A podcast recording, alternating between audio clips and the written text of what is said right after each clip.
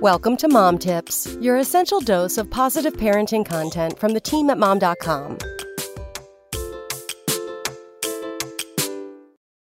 Five signs you're a burnt out mom. When I was pregnant with my first daughter, someone asked me if I was going to get any help once the baby was born. Of course not, I answered smugly. I was running a design business from my home, but I was pretty certain I could handle a newborn, produce ad campaigns, and meet with clients all on 45 minutes of sleep. And I did handle it for around three days.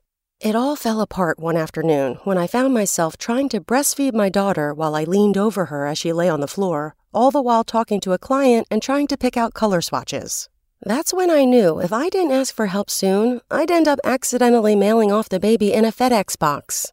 It's all part of the fantasy of being a mom. We can do it all and do it on our own. But it's important for you and your kids to know when to say enough and ask for help. Here are a few telltale signs you might be approaching mom burnout. 1. You can't remember the last time you took a shower. Personal hygiene is always the first to go. If even your newborn is recoiling at the smell of your pits, it's probably time to carve out some more me time for you and your bath gel. 2. You're yelling at everyone about everything all the time, really loudly. A too full schedule, whiny kids, and a behemoth laundry pile can turn even the most even tempered person into Kathy Bates in misery.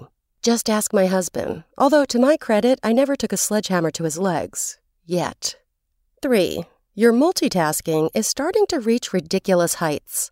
Maybe you're trying to breastfeed, talk on the phone, and choose Pantone chips, or perhaps you're coaching soccer and doing your taxes while you're fermenting your kombucha. It all means you're trying to do too many things at the same time, and you need to stop the crazy merry-go-round and get off. 4. Your diet hasn't been this bad since you were 17. Parenting is notoriously bad for our stomachs. Aside from the stress, there doesn't seem to ever be enough time to eat anything resembling a balanced meal. But think about making some changes if your last lunch consisted of a bag of hot Cheetos washed down with a Mountain Dew. 5 you consider a late night trip to the grocery store a night out.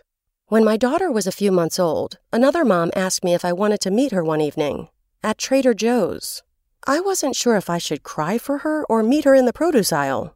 I think it's healthy to find joy in the simple things, but you deserve better than an evening spent shopping for kale. Come back Monday for more mom tips.